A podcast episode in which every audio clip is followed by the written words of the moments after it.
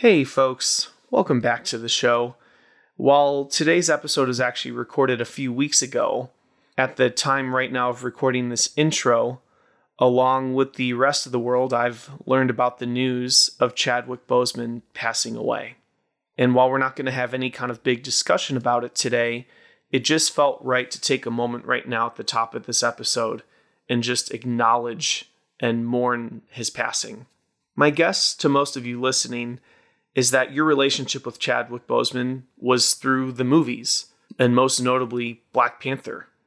And while I think it's okay to celebrate and acknowledge those films he's made that we love so dearly, I don't think right now is an appropriate time to have any kind of discussion or even ask questions of what does his loss mean for insert whatever movie topic.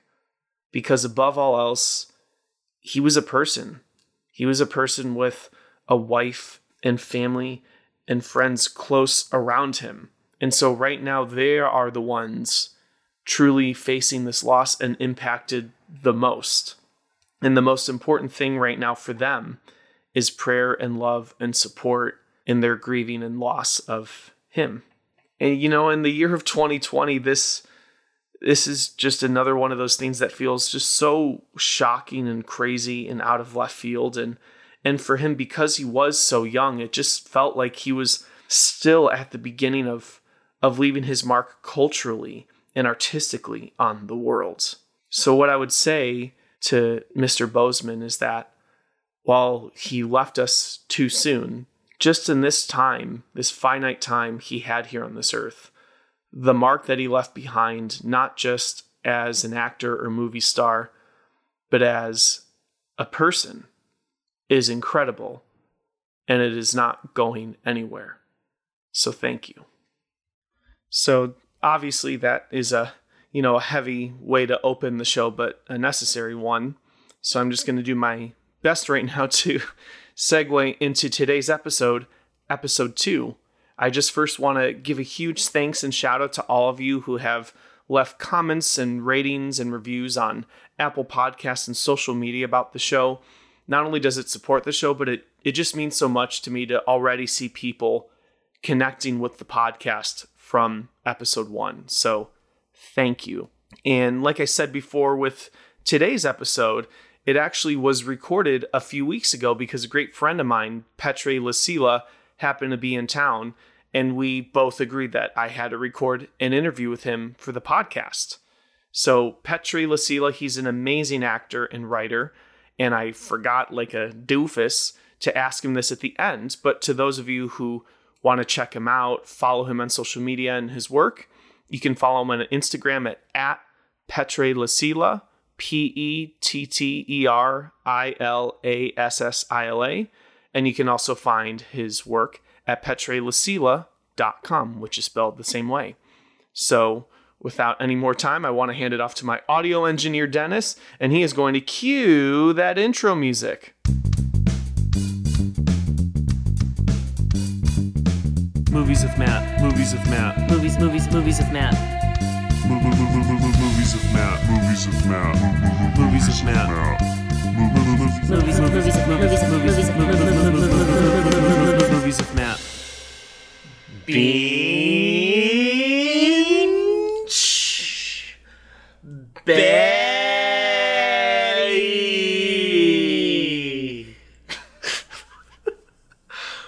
well, that was a way to open up the show. That was not me alone. No. I have very, I have a very special friend here on the show today. Who?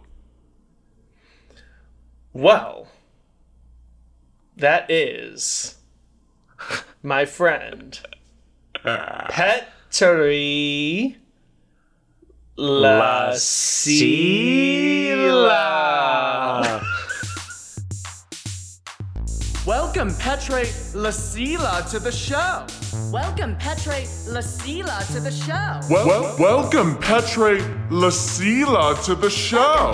Welcome, Petteri. Welcome, Petteri. Welcome, Petteri. Welcome, Petteri. Welcome everyone to the show. This is Movies with Matt. I am your host, Matthew Ferris, and as you can see, um, I have my good friend Petteri here, and it's it feels a little dangerous every time we get together in the sense of like we're we're both very much on like the weird wavelength. Like we can go there. Oh yes. And so it's like I feel like anytime we see each other hang out, it's really easy for us to just um well, just like you just heard, just like you had to listen to for the first whatever it was minute of the episode.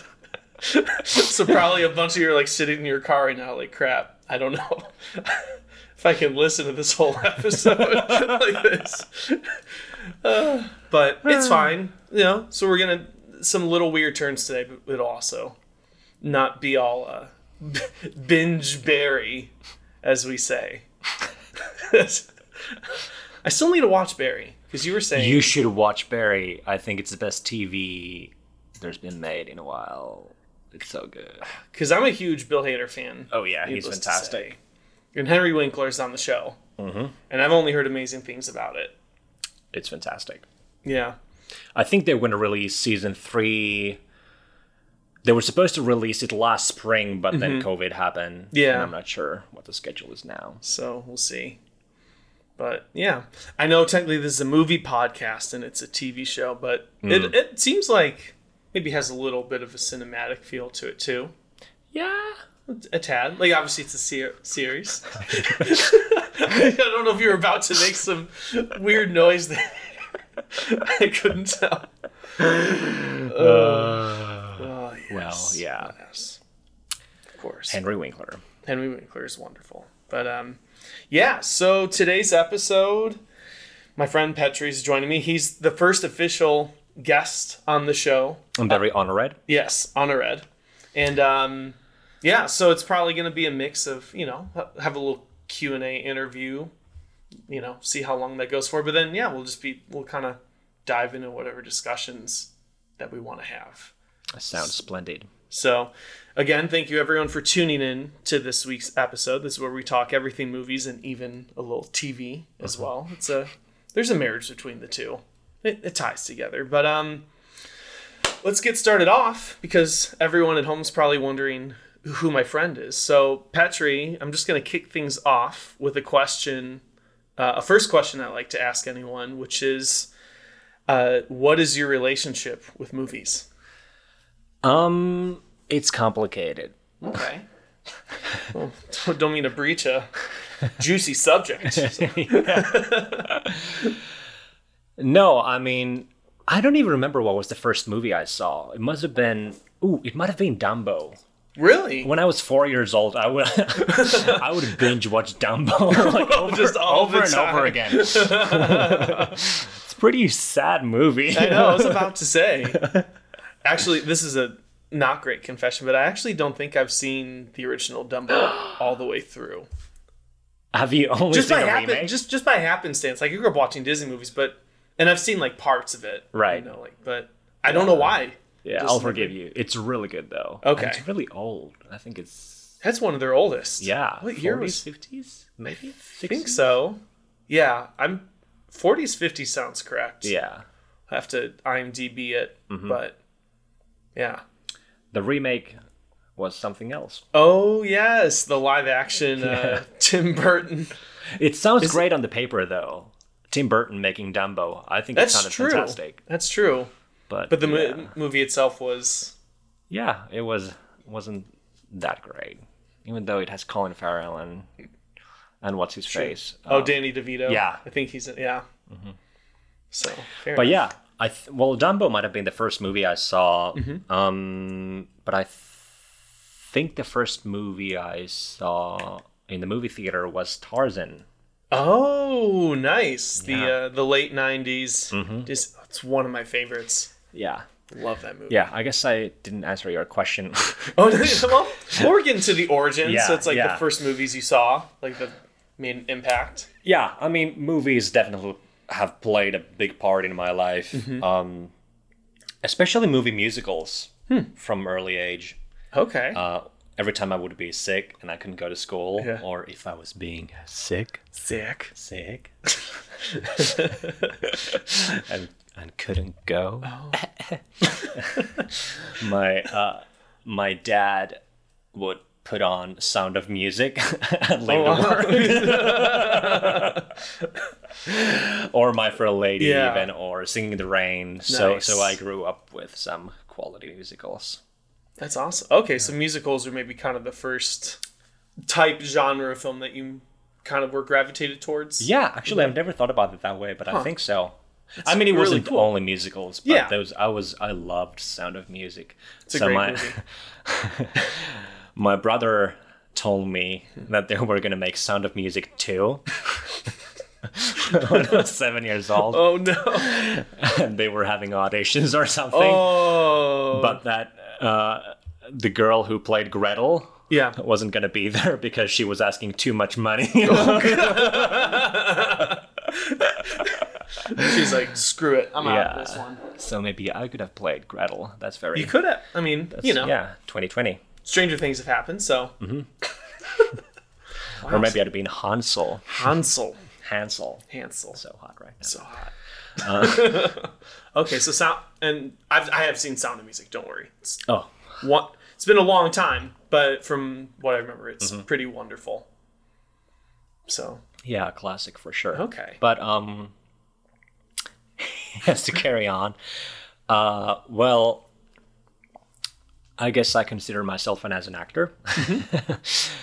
so movies do play a part in my life, but actually before I came to LA, I didn't really uh work in in screen acting. oh, interesting. but. I think I did. I mean, yeah, I, I mainly did stage work. I was oh, I did I was part of a musical theater program, surprise Okay. surprise, and and stuff like that. Did a couple of musicals on stage. Um, but yeah, really, when I moved to LA, that's when when I actually started acting on Wow. on a screen as well. yeah. Because uh, to those of you listening who may not know, Petteri was born and raised in Finland. Uh, That's right. Yeah, I'm from Yeah. Helsinki, Finland. If you can tell from the name and the accent.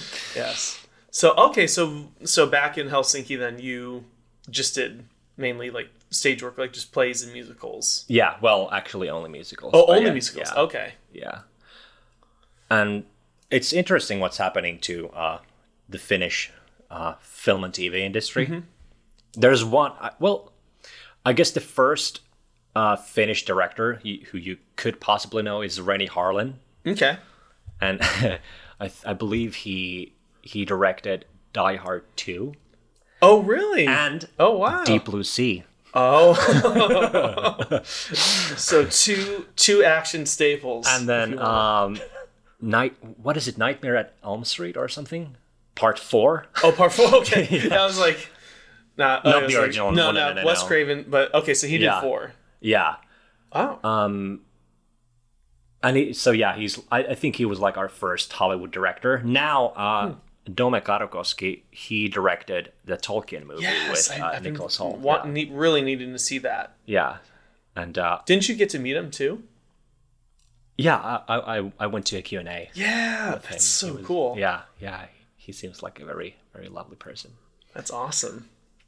So okay, so that's been expanding. So then, oh, that's an interesting question. So since when you were still living in Helsinki, you had just done musical theater. What was? Did you then? Was there an impetus beforehand that made you come here specifically for screen acting, or did you move here first and then discover like your passion, like to want to do screen acting, Um, well, or maybe a mix of both? I'm not sure. kind of a mix maybe. Okay. I so I got accepted to a workshop originally in, in 2017 with um with Iris Ministries, which is like um how would you describe Iris? It's it's like a Christian organization that actually is based in um they're doing like charity work, if Yeah. you will, in in Mozambique actually. But then they started their own school for for artists and uh, and my sister actually went to Mozambique ten years ago, uh, and that's how I heard about it. Um, so the legendary Diane Venora was leading uh, the acting track there, uh, and my sister told about it, so I just decided to apply, Yeah. and Miss Diane Venora accepted me, and I'm forever grateful. And then when I yeah when I got to study with her, and I came to LA Yeah. to US for the first time, it it really changed my life. Wow.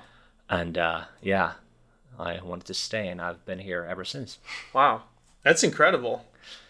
yeah, like Diane, she basically saved my life. She's just fantastic. Uh, I was going through a lot, and uh, and that's another thing, I guess. Just movies, probably kind of a cliche that a lot of artists probably say, but they have really helped me go through like some of, some of the rougher seasons of my Yeah. life for sure.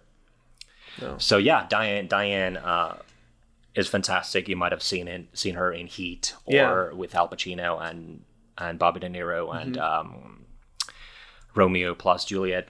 Yeah. Yeah, so she's yeah, no, she's had quite she's had a long career too. Oh yeah, Yeah. yeah, yeah. She was in in Juilliard in the same class with Robin Williams and, and Man, um, I think I remember you telling yeah, me yeah, yeah, yeah, yeah, yeah. So That's why I owe everything to her. She is fantastic.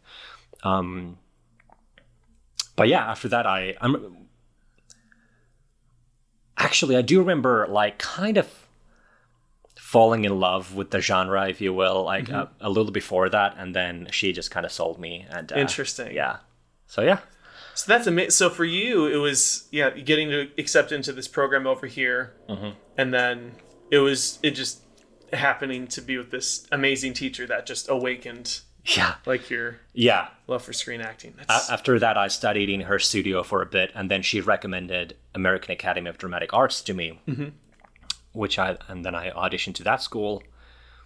It's a two-year conservatory program Yeah. in Los Angeles, so I got in there, and then yeah, I graduated a year ago, and uh, I was accepted to their um, theater company, which I was part of, and that ended in March ish, yeah, when COVID started. oh yeah, essentially when everything just stopped, Yeah. that's when it Yeah. ended. So wow, that's amazing though. So did you? So do you feel like the amount the amount of movies you watched went up after you came here and fell in love with screen acting, or did you did you watch a good amount of movies? I did. I did for sure watch movies, but I think, yeah, I It became different after you realized like, oh, I Yeah. love screen acting. Yeah, and I mean, all the streaming services that you guys have here is just pretty mind blowing. Yeah, I so- mean, Finland doesn't. I mean, we have Netflix. yeah. Okay, and, and it's been three years, so I, I'm not sure what the situation is right now. So maybe it's but. I'm pretty bit, sure. but- I'm pretty sure we don't have Amazon Prime there, or oh wow, I find that's that's yeah, or Hulu. oh it, I find that surprising. Mm-hmm. Wow.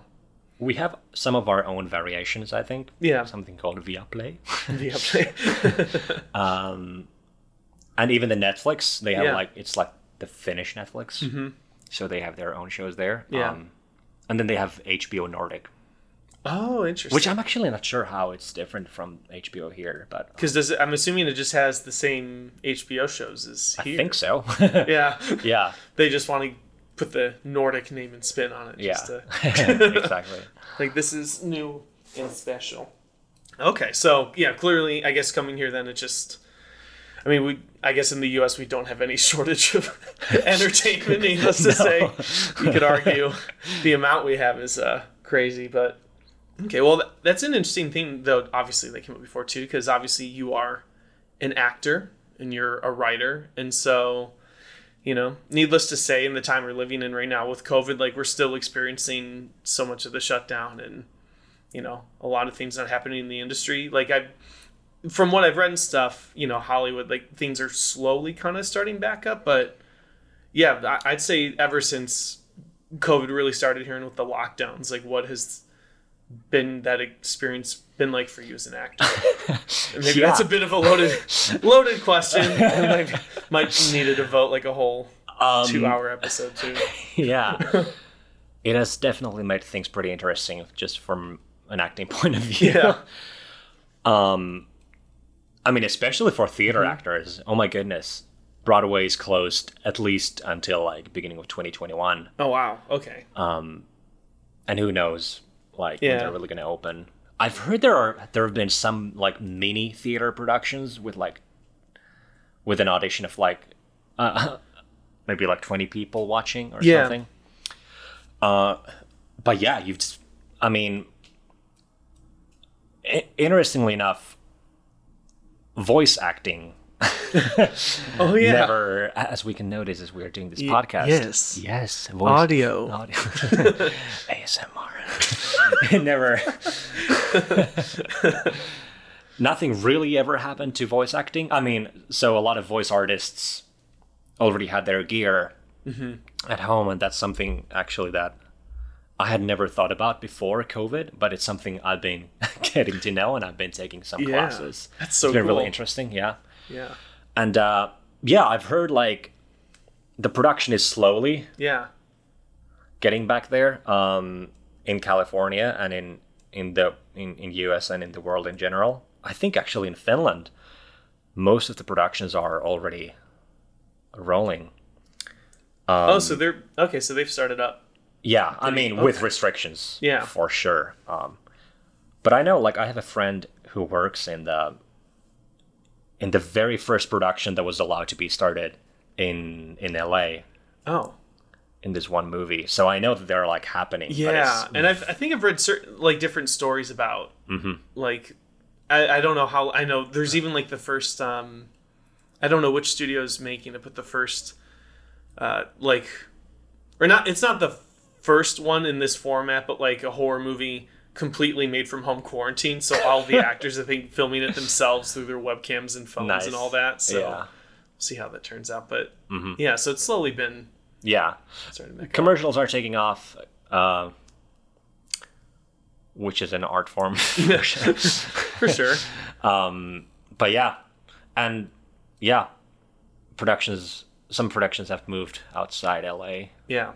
To other places where the restrictions aren't quite as tough. But yeah, Oh, that's what I was. Sorry, Petteri is probably wondering. Is like, why is he just ignoring me typing on his iPhone? I um no. When you said the voiceover, there's actually a really great documentary I watched a few years ago. It's called "I Know That Voice," and essentially, it's just a documentary where they interview like all the big like main people in the voiceover industry that have voiced everyone from like you know like John DiMaggio from like Futurama and Gears of War and it just essentially like any cartoon voice you can think of like they they interview that person in that film and it's incredible how it like explores the whole history of voiceover all the way back to the days of Looney Tunes and such. I was uh I think I think it's maybe only a rent.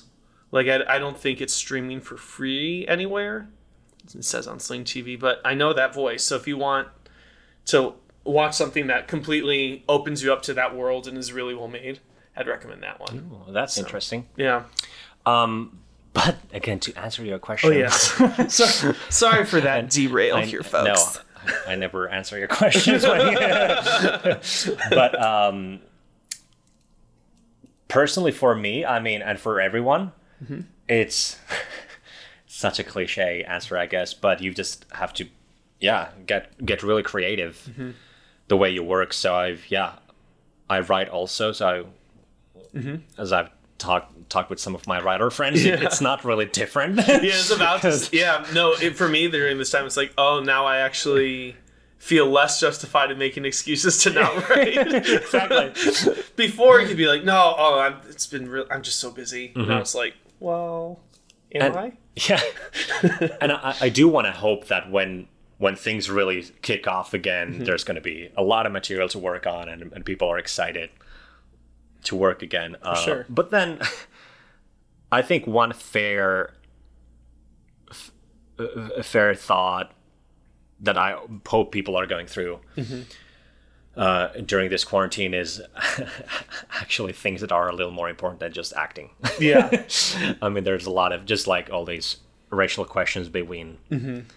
uh, we've been handling, and I, I think that's one aspect that's going to be really interesting to see, like how how just movies and everything is going to change after all these all these rough times we've Yeah. gone through. No, total. I mean, just yeah. You think about everything we've been through, and yeah, just everything socially going on. Mm-hmm. It's like once we're really out of this thing, like what is the landscape going to be like? Yeah. Yeah. So I hope maybe. Ca- I'm not sure if U.S. or the world has ever been, well, ever, but in a long time, been quite so divided that it is now. Mm-hmm. So my hope is that maybe like movies can be like the thing that it will actually kind of bring us together. To- I I no, I agree completely. Like I I hope to, and that's a part of why, you know, I know there's even been discussions about like, you know, movie theaters being closed, and some people saying like, you know, oh, what if it's the end? I I take the viewpoint that they're not going to end. Like you even I just you look at uh, drive-in theaters like ever since COVID, and now attendance to drive-in theaters is like.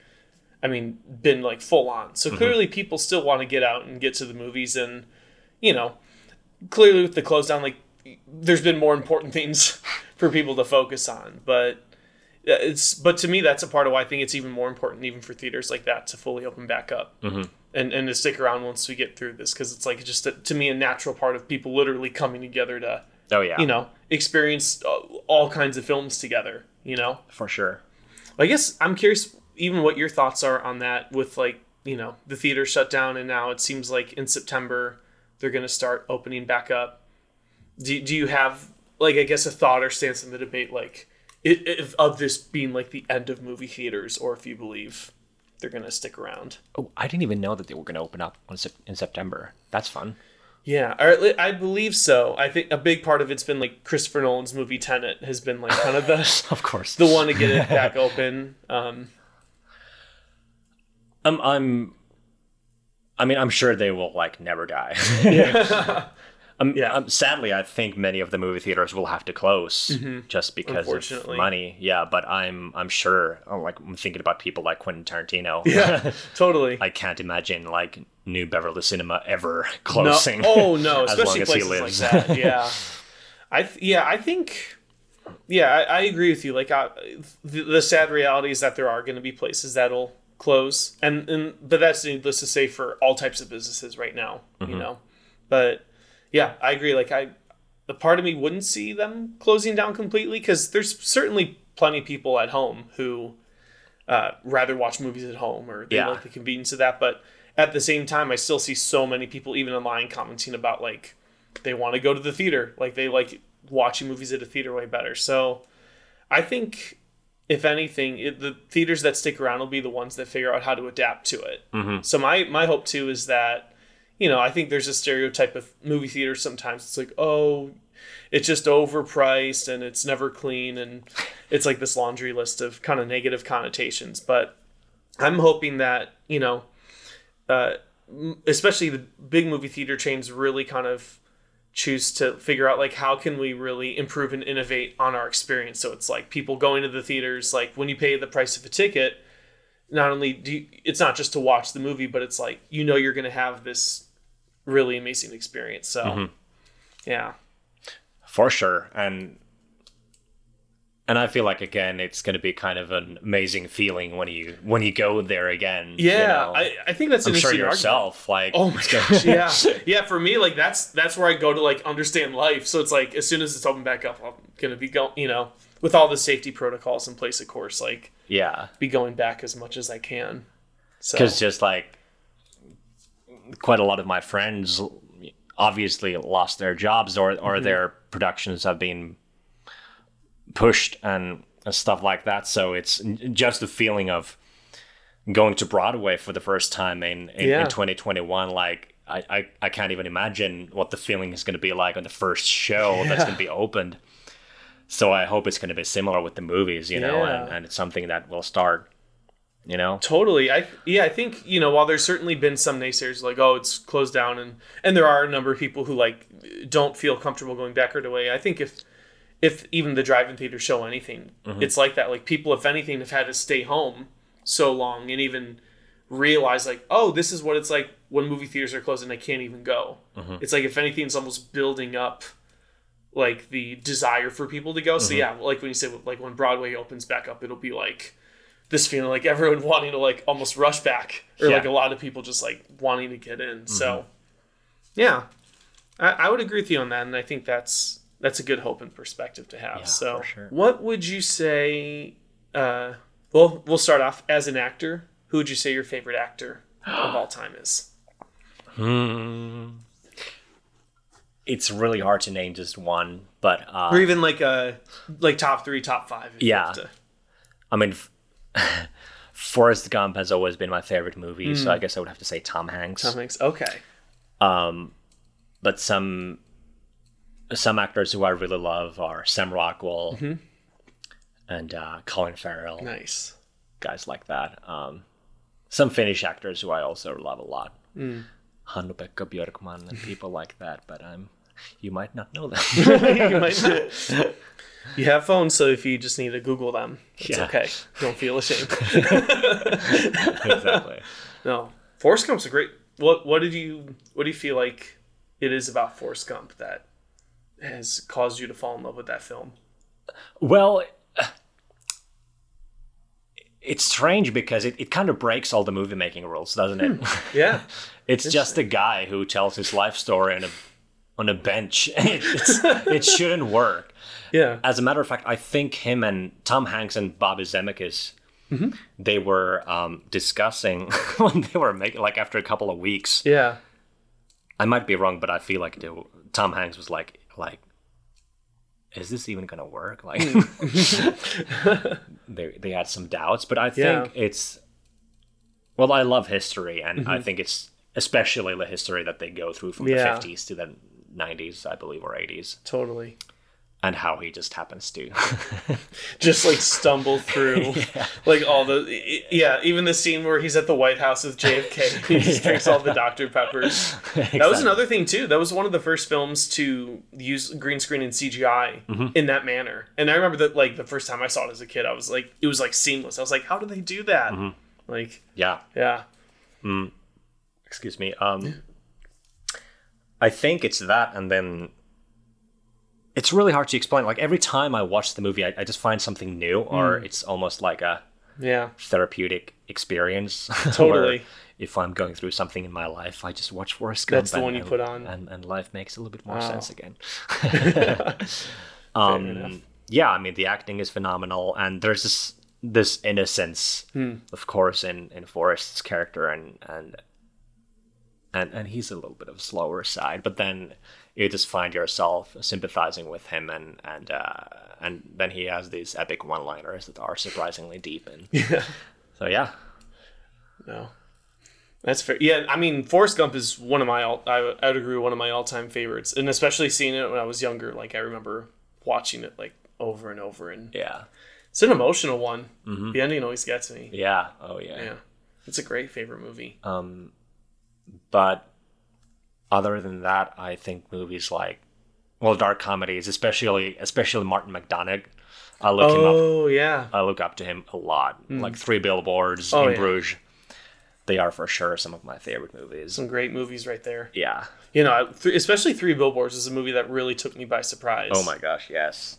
like because outside of like a especially like a tarantino movie that was one i, I know we were talking about it's mm-hmm. like it had been the first movie i'd watched in a long time where i genuinely didn't know where it was going to go and what was going to happen and it was just like such a journey and then needless to say sam rockwell is amazing in that film it's probably my favorite frances mcdormand Yeah. role as well like she's just He actually wrote the role for her. and, and for Sam yeah, Rockwell, I yeah. believe. Uh, interesting Apparently, I, I was watching his interview, and uh, he, I mean, I think she's one of his favorite actors, and they had met at an airport. And then Frances McDormand told him, like, well, write a role for me. so okay i guess i'll just go write a role for yeah, and he said like if, if Frances McDormand asks you to do something, you do it. and then it's, and it's happened three billboards. That's It's- amazing. Yeah.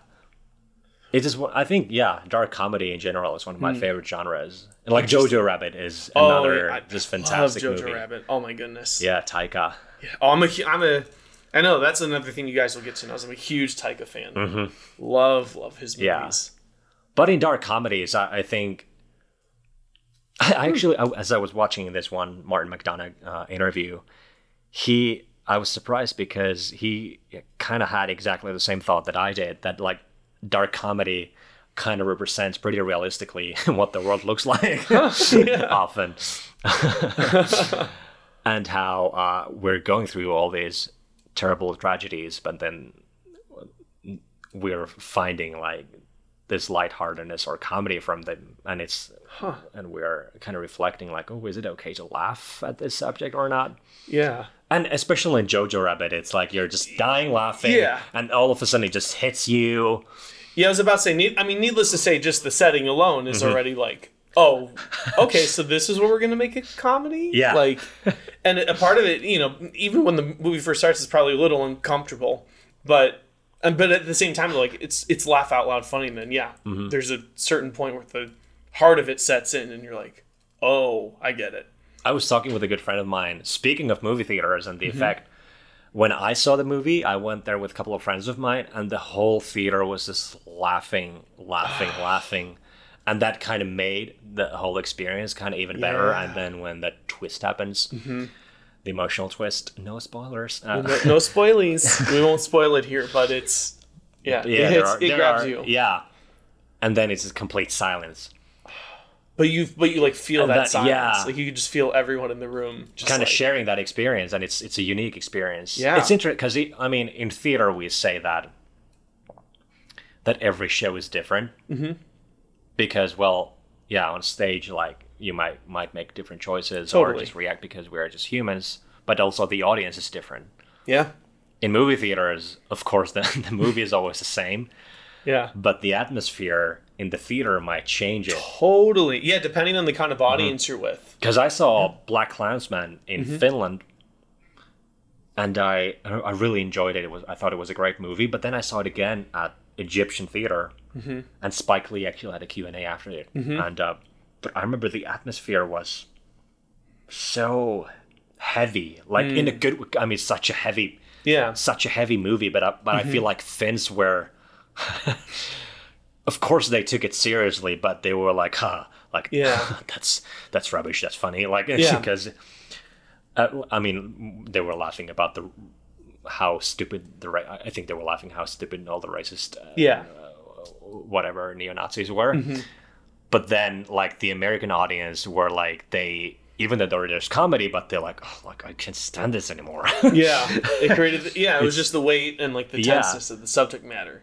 So I thought it was Yeah. well. I, I'm sure you've experienced the same thing where like you've maybe you've showed a movie. You, you, you have a movie that you really love, and then you watch it with a friend, Oh, and they are on their phone or or they don't enjoy it at all, Yes. and after that you kind of question like yeah, just like either oh, the movie or it. your friendship. I don't know if we could be friends after Yeah, this. No, yeah. well, especially as a as a filmmaker, like, and, and even I'm just a little more this way, where it's like when I'm watching a movie with someone else, like I am watching the movie, but there's a part of me, for whatever reason, is also naturally fascinated with like either looking or just picking up like the other people's reactions going on Mm-hmm. and like tuning into like how is the audience or or the other person like reacting to this like Mm-hmm. are they feeling the same thing as i am are they on a completely different page and it's like yeah Especially with a heavy subject like Oh, yeah. Nazi Germany, like the Jojo No. Rabbit. Yeah. So, oh yeah. So this happened with my friend. She saw the movie, and she kind of started laughing. She thought it was like, "That's funny," yeah but no one else laughed in the theater. no So she couldn't like fully. She was like, "I guess I can't laugh at this," Yeah. Mm-hmm. and then it changed the whole experience for her. and, And I thought that was so fascinating. Yeah You know? no it was the i'm trying to think of like the most recent memory i had was um even even once upon a time in hollywood which came out Mm. last year and i i saw it like three or four times in theaters needless to say i, I went quite a lot um but it was interesting kind of he- just experiencing the audience's reaction each time especially uh, no spoilies but for the final about you know 10 15 minutes of the film yeah. where things take a certain turn. And it's like the audience I saw it with on night one because we I went opening night, and for that section, like it seemed like they were into it. So there was a lot more at times laughter going on. Like they kind of caught into what he was going for, and it was this really thrilling experience. But then there is I think another screening I'd gone to where I just went and saw it by myself, and we get to that same section, and it's like the audience there was a couple people that were into it, but then others that mm-hmm. weren't quite know how to process it, and it, it it was almost like a little bit of a weird kind of confusion and tension. Like I still had a a great time wa- getting to watch it again, but it was like just even from audience to audience, it's mm-hmm. like you know different reactions, but then just how it affects the room and kind of the per- everyone's perception of the thing they're watching, even though they're all watching the same thing. For sure. It, it's Yeah. funny that you say that because I, I think I also saw um, the opening night. I, I experienced Mm-hmm. the opening night of Once Upon a Time in Hollywood um, not not in Chinese theater though, but you know. Yeah. But I was really tired. I think I'd woken up at like 5 a.m. and Mm-hmm. Oh, I saw wow. the 11:30 p.m. showing. oh gosh. So yeah, you're like so I was like really struggling, even though I was Mm-hmm. really excited to see it. And um, well, for those who uh, who've seen the movie, probably know that it's it's kind of a different, just a storytelling. It's more of a just a hang around Oh, movie. exactly. I think that's how you described it. Yeah, right? and, and Tarantino said like it because he I think when he was originally uh, trying to write come up with what it was going to be, I think he originally tried to ha- make it more of a story, like more of kind of a, a plot going on, but then he realized at a certain point he's like, wait, I think these characters are so fascinating. I don't need any of any kind of like plot or story devices. I think I think they're strong enough just to stand on their own, like just to kind of hang out with them. Yeah, you know? And i would still argue the film itself like it still has a story Mm-hmm. but it's it is much more of a hangout movie. It's not like your normal this happens and this happens and this happens. It's Yeah. like it's just more focused on spending time there and then we just kind of take this detour and just kind of follow just watch this character living this part of their day and the other part and it, it all eventually comes together in the end especially in rewatch but yeah, but it, it's certainly not a conventional like oh this is a movie plot and it just keeps moving you know yeah. I, I saw it again a couple of days later in New Beverly Cinema, which is uh, Quentin Tarantino's own movie Mm-hmm. Yeah. theater. great theater and yeah, if you're in LA, and and whenever they open the theaters, that's like a must on like a must do yes thing for sure.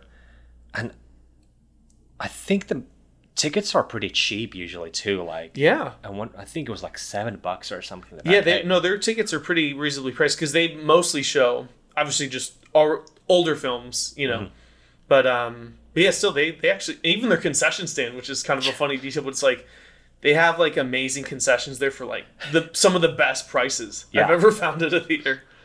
Yeah. So what I was gonna say is when I saw it for the second time there, Mm-hmm. the whole movie theater when you stepped in, it was like uh, stepping into a '60s immersive experience. Like they were selling '60s cream soda. Yeah.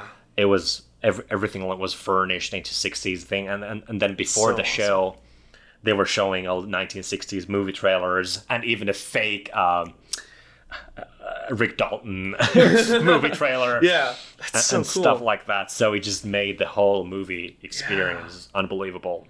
That's amazing. And you just kind of stepped into this world.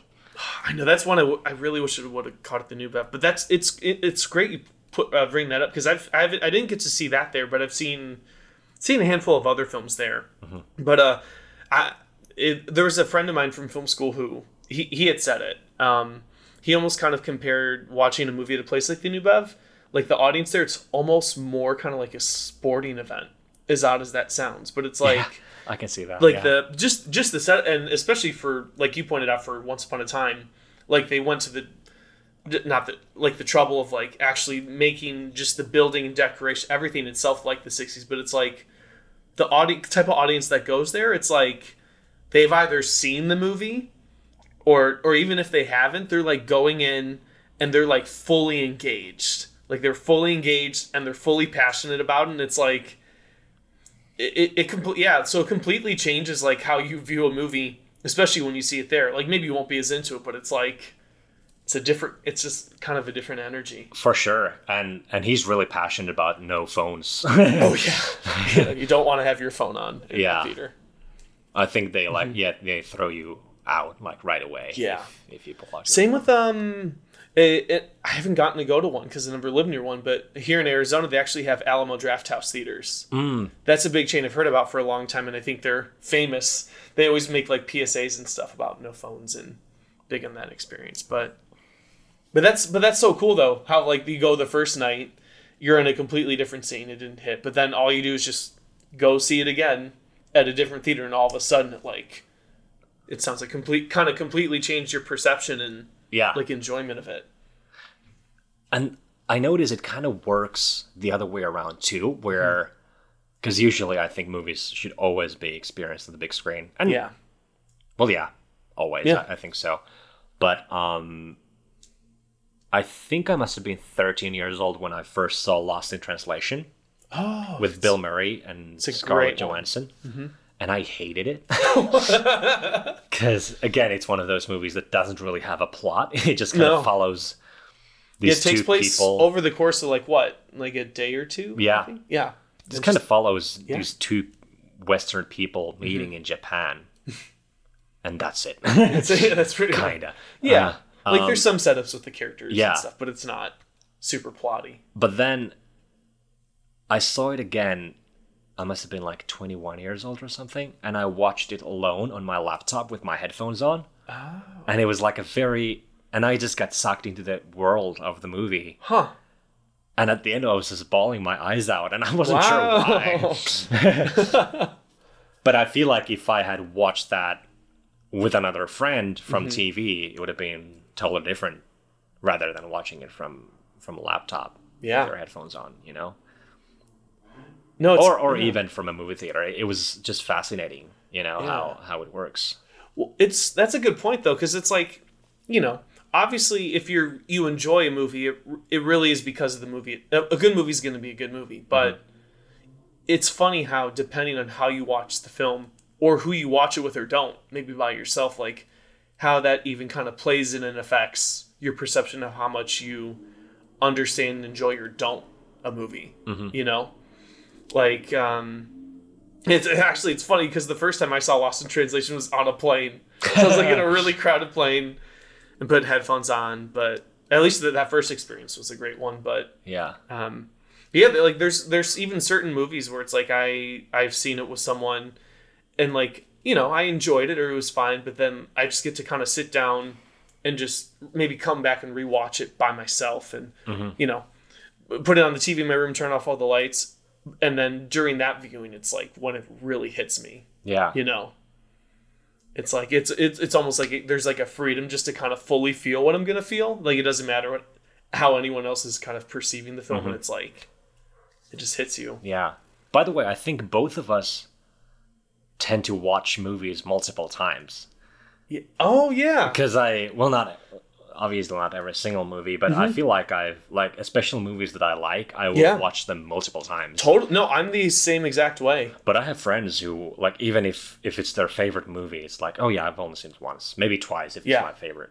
No, totally. Or or they like they're like, oh, I saw that a few months ago. I I want to wait longer to watch it again. It's Yeah. like I'm no, I'm I'm the same way. It's like uh, we're talking about Tarantino a lot in this podcast. So yeah, well, this is what's gonna happen when you have the two of us. But um, he kind of related it. It's like a great movie's like a great song. It's like you think about like your all time favorite songs. You think mm-hmm. about like just the first time you heard it, like it probably was a great experience. Mm-hmm.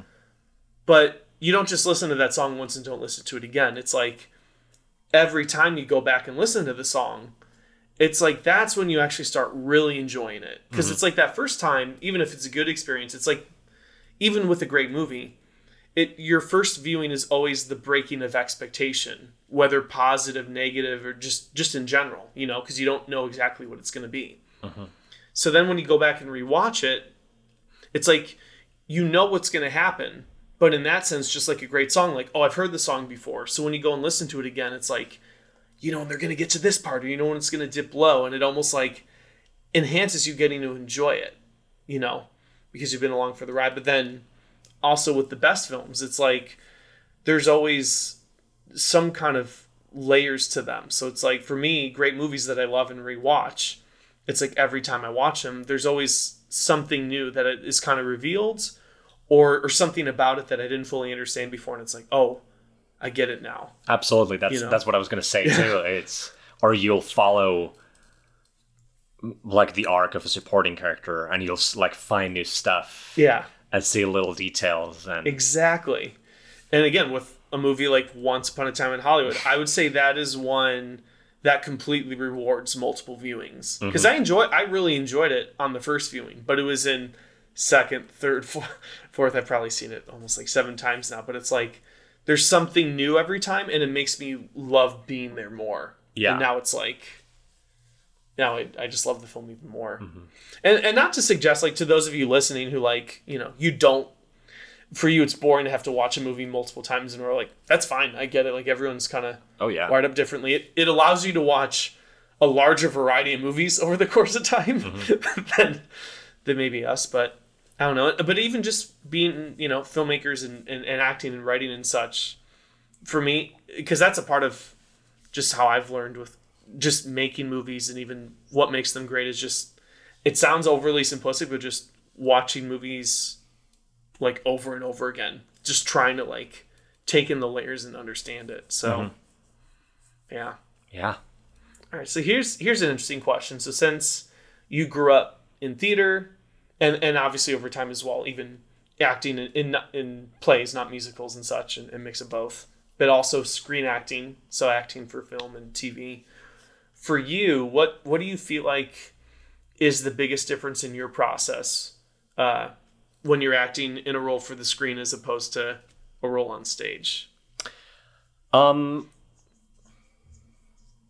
I wouldn't say the preparation necessarily is different because I mean it's acting and Yeah, it's and it also depends on the on the genre. Mm-hmm. But I, I guess the main difference between uh, film and uh, film and TV acting versus well, especially film acting, I guess, versus uh, acting on stage is that if you're if, if you're on a stage that in a big theater you will have to act so that the, even the people in the very back will see you and hear you. Yeah, and a lot of times you will see um it- like usually some of the greatest moments in in movies might be like these very tender uh, little scenes where there are like teeny tiny details like uh, someone who comes to my mind is Bryan Cranston who's absolutely amazing in Breaking Bad and you will just see like something just changes in his face yeah, almost like a microscope. Exactly. Yeah.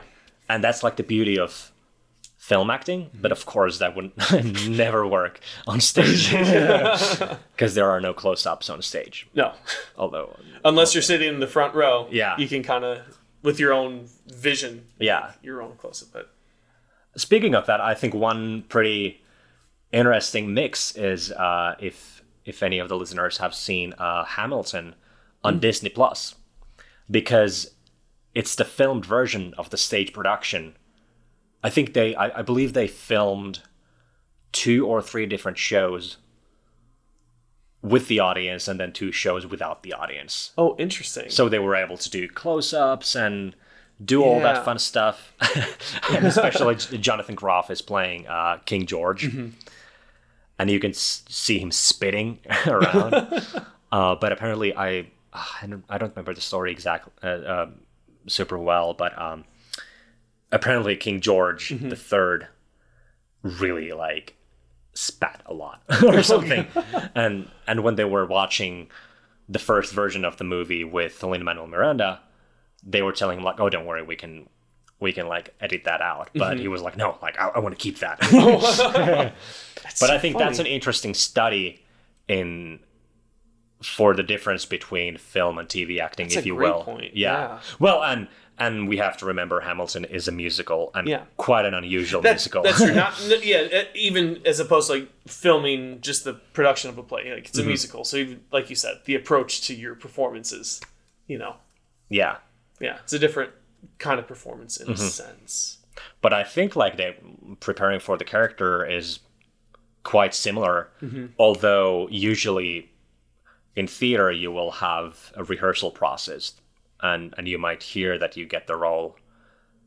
I don't know how many months before, but you'll mm-hmm. have time to process and and do all that stuff. But then with film and TV, mm-hmm. it's it's luxury if, if you get rehearsal process. I mean, Yeah. you, you probably know even more about this than I do, No, but it's it's but true. it's, yeah, you will not get that chance. No, unless you have. Well, n- normally it's several months, but unless you're working with like a well again Tarantino or a, like a Richard Linklater, Yeah. like those are people who go out of the way. They're all about rehearsing the whole movie before they ever get to set with everyone.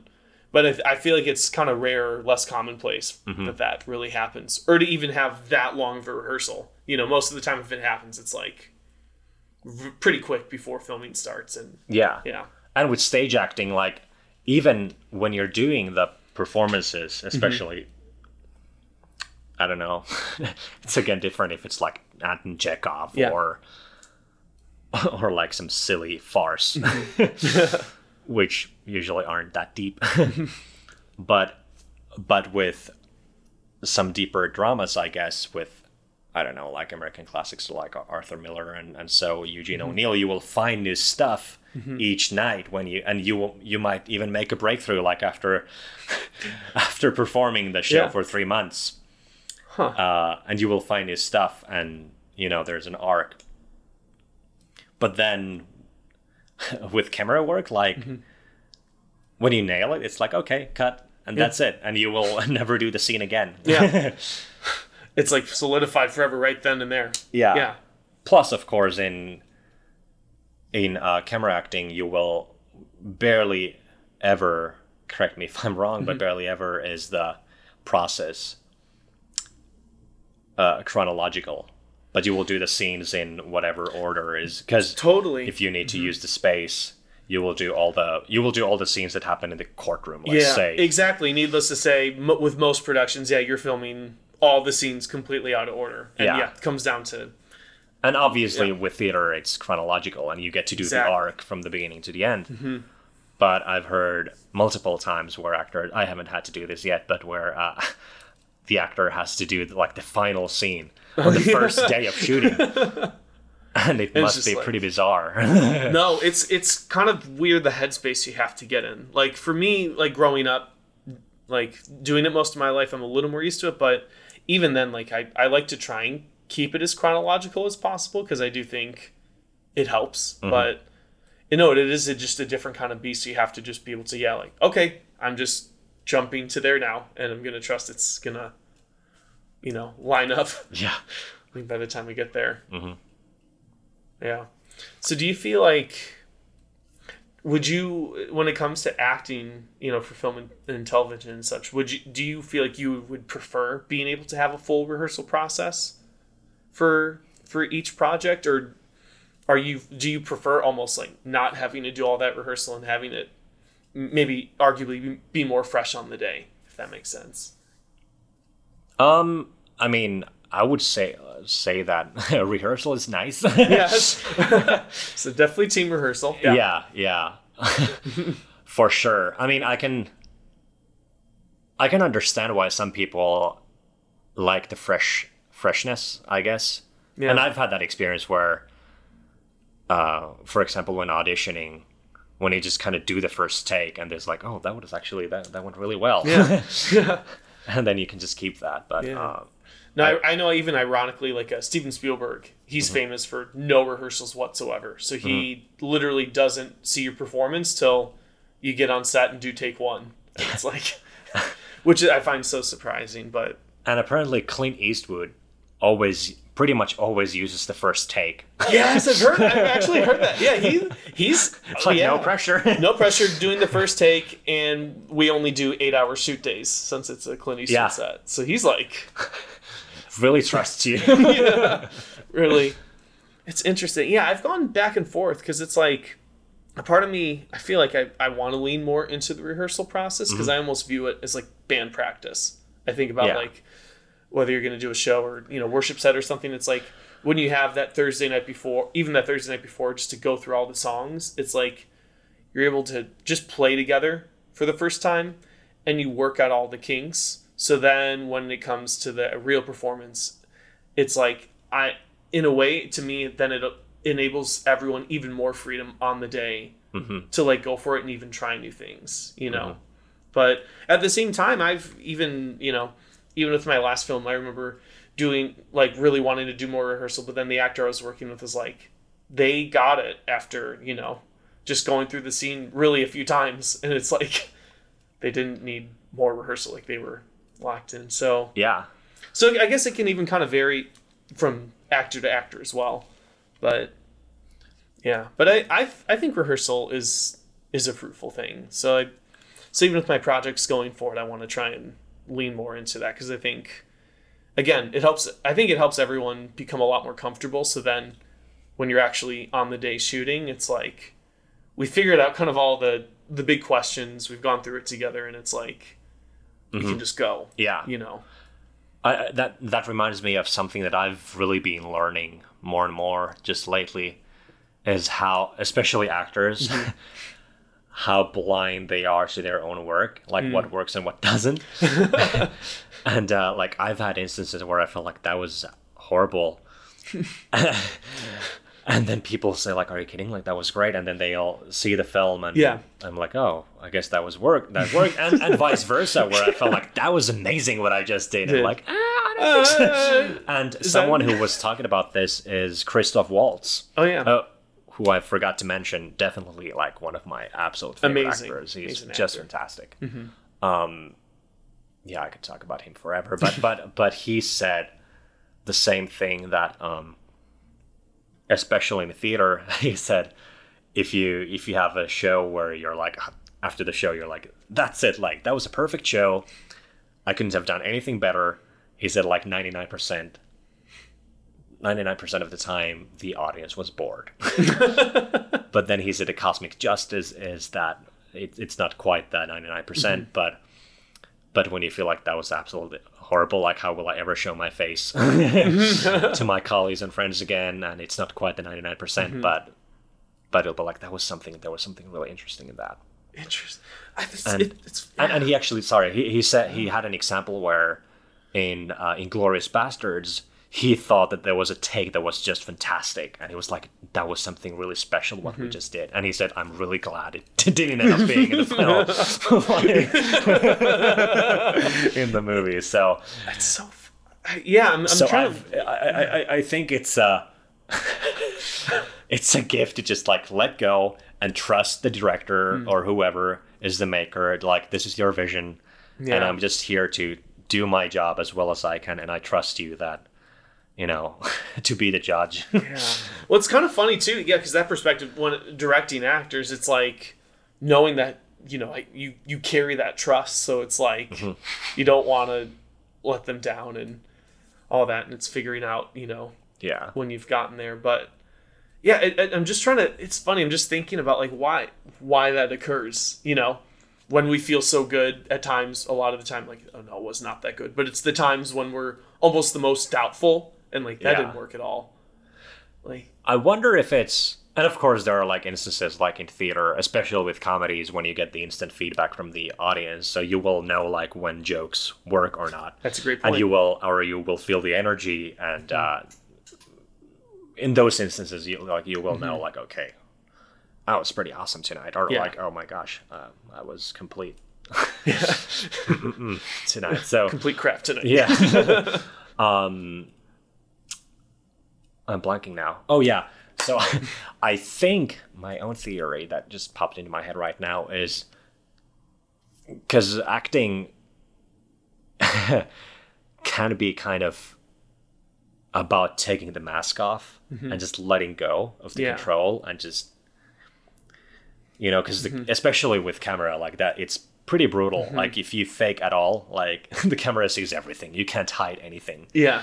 so maybe in the takes where you are, um, you feel like that was amazing, you're actually controlling a lot more of what you're doing. If Yeah. that makes sense, of course you you know you need to have control, but you know what I mean. It's like we're not robots. Uh, but when you're actually feel like this is not great, you're actually maybe maybe letting go of some kind of guard and uh, being more truthful and honest. Well, it's funny you pointing that out because this is a.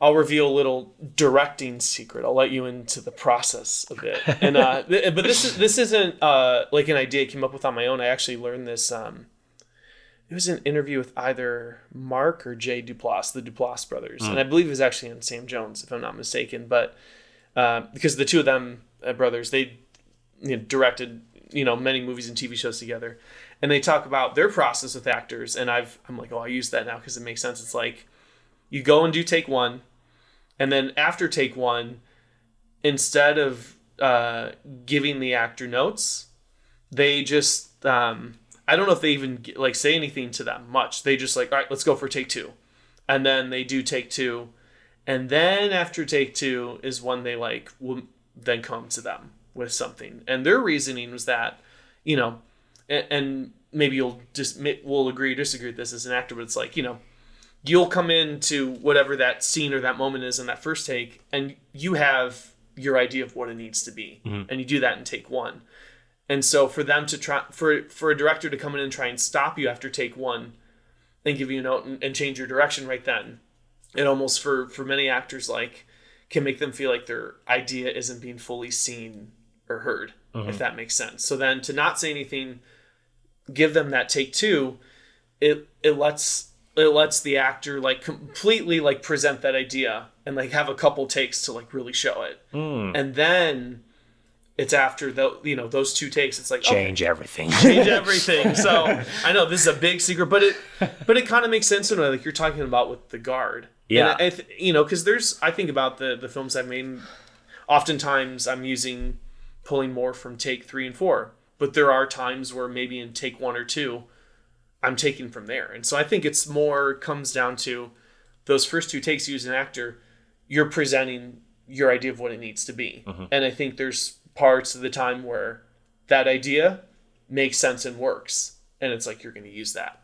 But then there's other times where it maybe doesn't work quite as well or there's like there's there's a deeper place you need to get to. And so you need to let those takes come out so that guard comes down and then you can you know either just let them keep going and just giving them whatever amount of notes so that you can get to where the performance actually needs to be. Mm. So i don't know. So maybe I, I- I think it's a mix of all those things. It is Yeah. about you know when you need to let your guard down and and when the ideas you bring to the table are like you know you know. And I and I think too I I guess taking it all in thinking about why is it that we feel so doubtful? It's like you know I think the times where it, and speaking generally, of course, obviously there's always exceptions to the rule because there are times where like we do something and we feel kind of a deep like kind of knowing or satisfaction like that was the right one. And, it, and it actually is good.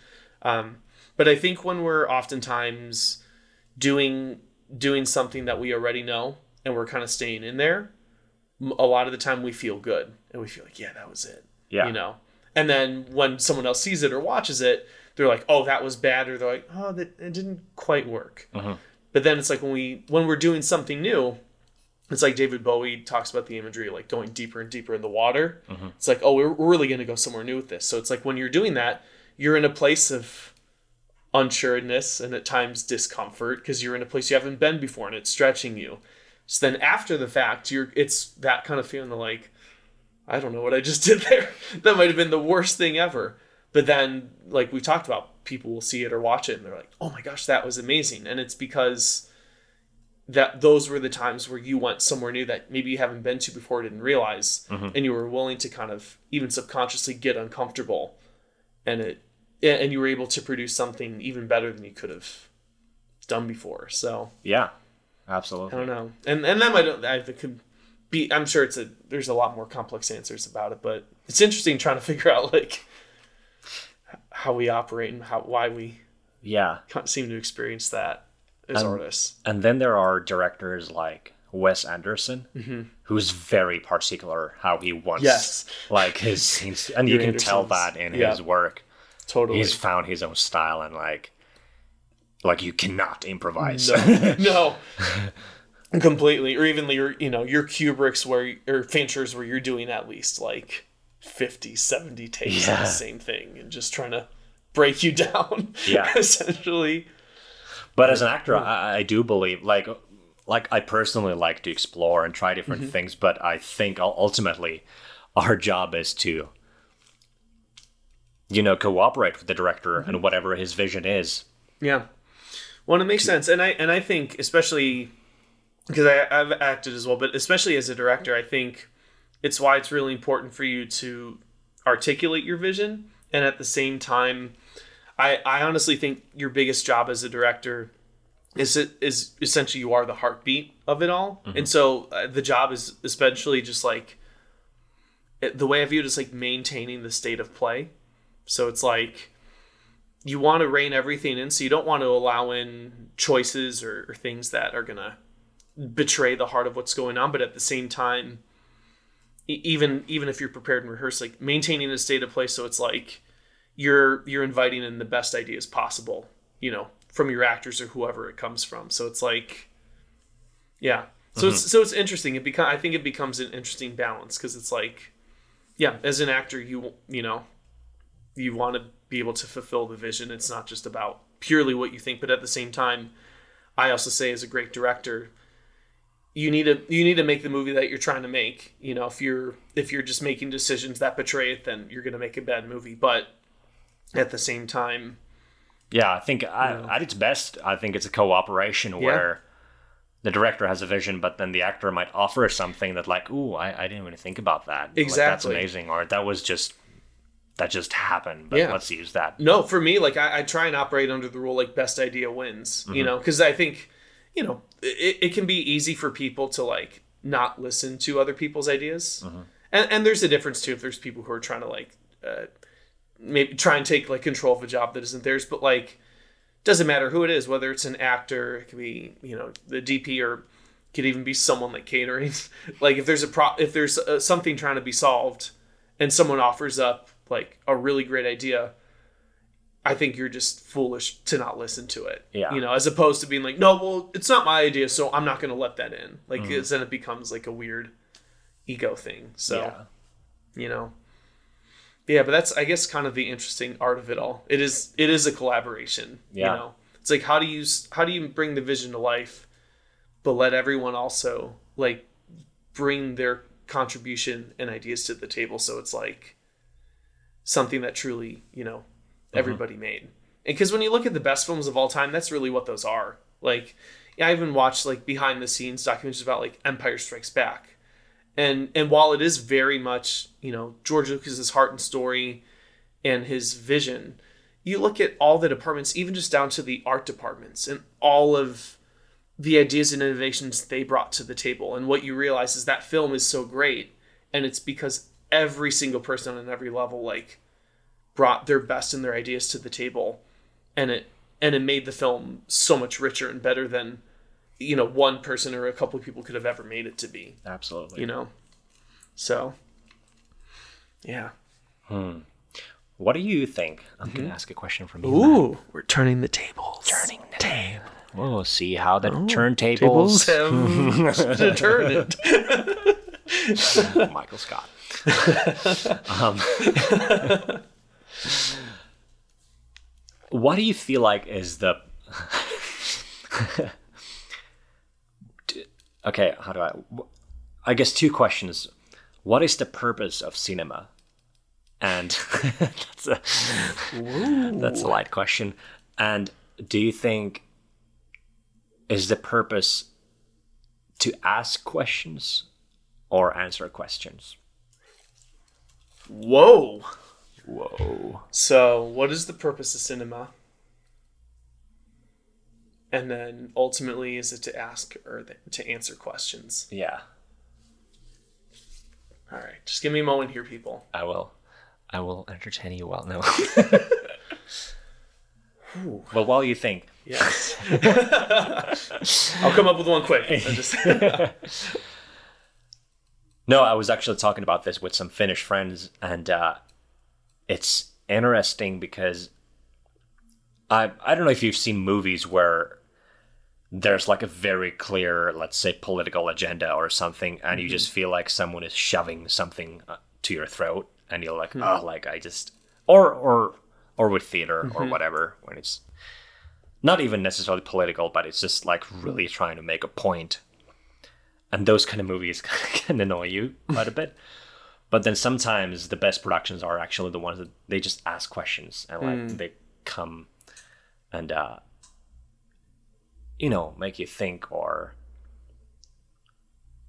ask valid questions, you know? But then um one Finnish uh I think it was actually Hannu-Pekka Björkman who said that um, that maybe it's time for that that we're in, in such a place in the world that it should be like the greater uh, purpose for for art in general to like start answering some questions as well. That took a pretty deep turn, but no. That's no that's i that's i think that's a great answer. Um and like in general, I think it was again Hannu-Pekka Björkman again who said this, but you can kind of divide um, movies or or theater into entertainment and art, and the purpose of entertainment is to kind of make you forget about life, yeah and art is about helping you to remember. Yeah. I think and that's, that's a great answer, by the way. I'm, I'm almost gonna reverse it. So first about the, cinema answer or ask, and in my opinion, I think ultimately cinema does both. And I oftentimes think about to me films that I really connect with, and it's like those films oftentimes always start off by asking a question, and by the end of the film, they've answered or made good on that that question, that promise. Mm-hmm. But ultimately, in that answer, it causes you like the it ultimately causes you to ask then more questions as a result of that in a way that makes you reflect on your own life. And so when I think about what is the purpose of cinema, because you know my mind naturally goes to I think about just all the other major art forms. You think about music, you think about literature, um, you you even think about theater, stage plays, and musicals, and and even paintings. All these things. Um, and I, it it'll be interesting. I I feel, I I don't even feel like I have the best answer to it, but immediately what I find so striking about movies, about cinema, about why it's made an impact on, on my life and, and why I, I, I truly believe in, just in my own personal taste, why it's the greatest art form in the world is because to me it is the one art form that combines it all. Hmm. It combines the imagery that you find in, in paintings and murals. It takes the text of literature and poetry. It takes the sound of, of, of music and all those mm. elements, and it takes the the the drama and performance that you find on stage and in theaters, mm-hmm. and it takes it all, it combines it together. So when you're sitting in a theater watching a movie, you're experiencing all those things at the same time, which I would say ultimately uh, gives you gives you the closest experience almost not to life but to really of like dreaming. Like to mm. me watching a movie is the closest to dreaming without actually being asleep dreaming. Uh-huh. And it's ultimately in that state and taking in all the elements of all the art forms that it's able to speak so directly to the like core of your soul of who you are. And ultimately in whatever form opens your eyes so much more spiritually and i would say is is something that ultimately like awakens you to god mm. No Interesting. matter- I, I've never thought about it that way. That's that's really cool. oh yeah i don't know where that came from I'm, I'm, trying to like get to it but it's yeah like it, it is there there's nothing else like it and it, it's it, it to me that's why it, at least and it's just a part of it just because i'm wired up like it it is like this direct line to god and it completely you know people talk about the escape it, it, it pulls you out of yourself and causes you to dream in whatever reality and ultimately will speak to your own life and change who you are and, and experience like the the light of god Yeah.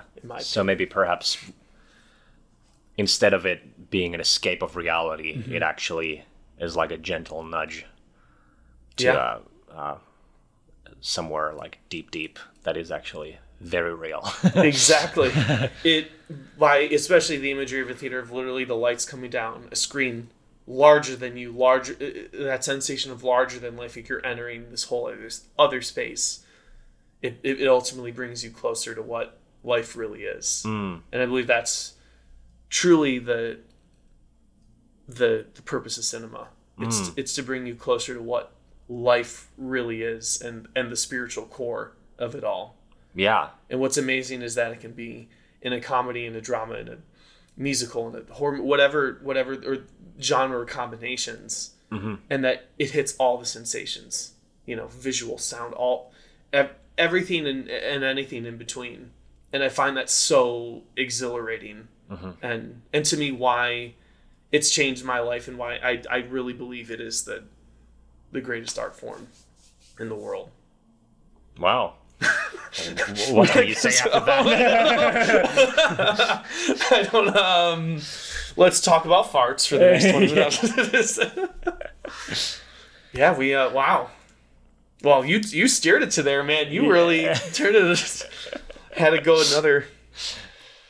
Wow, how much time has passed? Oh, it's been like two hours or something. I don't even know.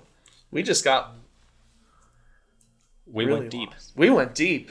Wow, I'm so grateful though. That was Yeah. that was awesome. you you're either sitting in your car or wherever right now, going like, "Yes, that's awesome," or like, "What am I doing?" But we're grateful. 90 wanna- minutes you will never get back. Yes. Um. Man. Well, I guess probably for the should wrap things up for this episode. yeah. So it's this is this is a great ride. Though. I'm I'm really happy with where we went. Or wait, by saying I feel good about this, does that mean this is really bad? No, you know, okay, this is the worst podcast. This went horribly. I don't like what we did at all. It means it's gonna be good. But now did you reverse, reverse, reverse? Wait, it? did I reverse or? I guess we'll just have to let Well- the audience decide. We'll let the audience decide. but but but in all seriousness, this yeah. Are podcasts good or bad? Are they? Can, can you? Well, if it was David Mamet, David Mamet would go. Podcasts don't even exist. yeah, that's right. Podcasts don't exist. It's not real. Characters don't exist. Theme doesn't exist. Nothing exists. All that all that exists are objectives. Cut the meat. Till it's just pure bone. Um, all right. Well, thinking of a good, just fun, fun last question to send off with. Okay, here's here's here's a fun one. I'll we'll send off with our, our guest Petteri. If you could remake, or oh no, if you could star star in any famous movie, so any movie of the past, you're able to go in and play that character seamlessly. Who would it be? Ooh. The first thought that comes to my mind, I would love to pay. I would love to play um, Ray in in Bruges, Oh, but I also just love Colin Farrell so much. I would feel awful. you would feel it'd be a bittersweet. You're like, I'm I'm really sorry, Yeah. Colin. and how to like. Wait, did you see that I would I would be as good in the role as he? Yeah, he you would? like you would Okay. just you would just get to go for it. Do whatever Right. you want, and it would be it would be good. Um. Well, yeah, I guess it would be that, but I would hope that his memory would be wiped. So Yes, he, I was about to say know it could be like the Minority. Report. Okay. Or would they wait? Do they do Memory wipe? No, they t- predict the future Minority Men in Black. It'll be the Eternal Sunshine of Eternal Sunshine. yeah. It's another great movie. Yeah, so we'll Eternal Sunshine him, and he, Yeah. he won't remember. I'll be the only one who remembers. So it's like Yes. yesterday. yeah, it's like the new film yesterday. You're stuck with this like secret, like only I. Yeah, no, no one, no one in the film even knows. The rest of the world acts like, oh yeah, the movie's always been this way. I Yeah. trained the role. yeah, Yeah. in Bruges. Wow. Well, people, we have been quite on a journey this episode, and Petteri, thank you so much for this. This is this is quite the time. Thank you, Matt. I'm I'm honored. Honored. I'm also honored that you are honored. So Let's not go there. no. So people, thank you for tuning in to this week's episode. Thank you. we will, you know, be back with another one soon. And uh, normally, I close out the show with uh, the saying that movies matter, and so do you. But I figure since Petteri's here, and um, we opened up the show with our random new go-to phrase, that it feels only appropriate to close out the show the same way we came in. Okay, so Matt, what are you gonna do when you go home tonight? Beach Betty.